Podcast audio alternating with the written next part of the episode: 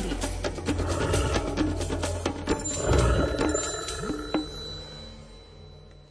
Od prvého okamihu, ako sa prírodovedec Miroslav Saniga stretol s hlucháňom ešte ako malý chlapec, pocitil k tejto zvláštnej ratolesti prírody neopísateľné chvenie srdca. Tento nevšedný pocit ho odvtedy sprevádza na každom kroku. Zo spomienok a obrázkov z pozorovania hlucháňov vznikla knižka Rozímanie s hlucháňmi. V nej je aj príbeh o tom, ako hluchánica zachránila svoje ratolesti v búrke. Jeho prvú časť číta Alfred Svan. V jeden júnový deň som sa vybral poprezerať lesné porasty v oblasti Smrekovice. Hneď z rána, keď som stúpal Tomášovým úplazom, som si všimol, že oblaky rastú do výšky. Keď sa mraky rozdúvajú k nebeským výšavám, to veru neveští v horách dobré počasie. Treba sa pripraviť na pravú blízkavicu a hrmavicu. Bolo aj trochu dusno. Bol to už typický letný deň, hoci do pravého astronomického leta chýbal ešte týždeň. Ako som sa tak potuloval pod klembou mohutných smrekov v zátišiach Smrekovice, nevšimol som si, že obloha sa už načisto zatiahla.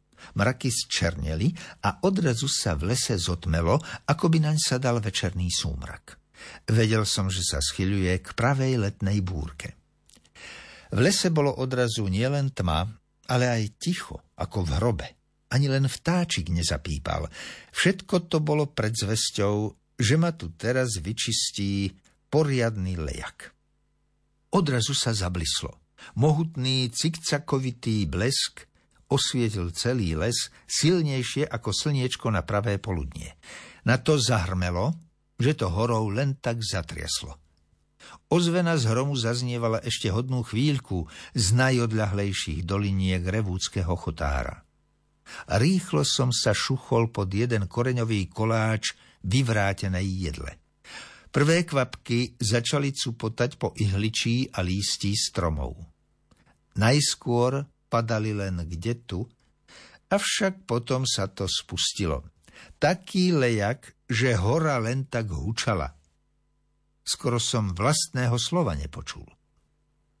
Medzi dažďovými vlnami, ktorými rozzúrený vetrisko šmieral sem a tam, sa mi zazdalo, že počujem akési tichučké zakvokanie. V hustom lejaku nebolo však možné dovidieť ďalej ako na 3-4 metre. Pod susedným vývratom som rozoznal našu chorenú hluchánicu tak aj ty si sa prišla schovať pred búrkou. Prihováram sa jej, hoci viem, že v tomto hluku od hrmenia a lejaku nepočuje nič. Hluchánica si našla vhodné miesto, kde skoro vôbec nepršalo.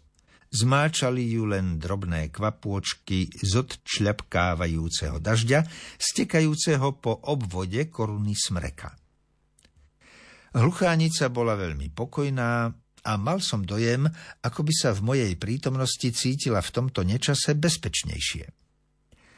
Lejak bol taký silný, že pár minút tiekli lesom jarčeky vody, ktoré obtekali aj naše skrýše pod vývratmi.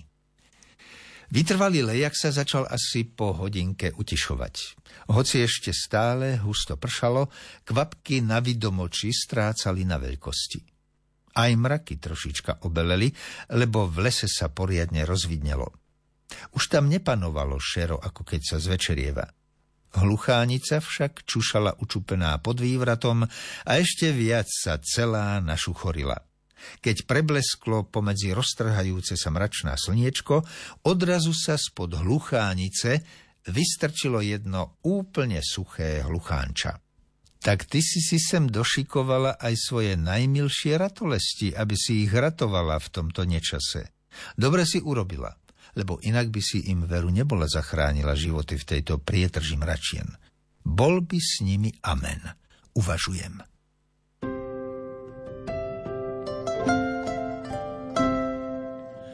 A napokon láska, láska k žene, ku dieťaťu, láska k živému. Aj keď bolo všetko zaplatené, je to dar, tak zaďakujme mu.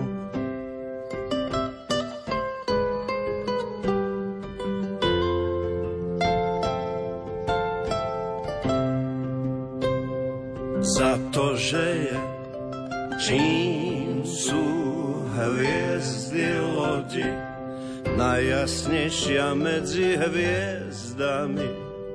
Láska, ktorá plodí nás i rodí na krátku púť svetom neznámym.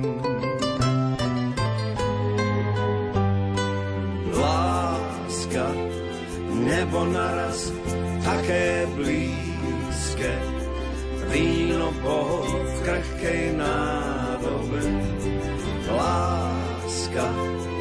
Ktorá sedí pri kolíske, Láska, ktorá tlačí pri hrobe. Láska, sviatok človečieho tvora, tá, čo iba nechtiac ublíži.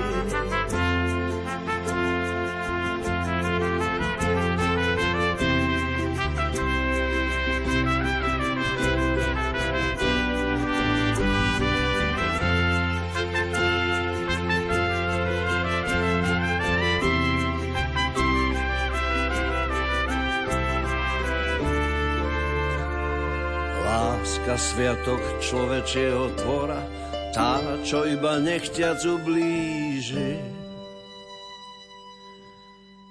A nad ľudskou láska Božia, ktorá odovzdane visí na kríži.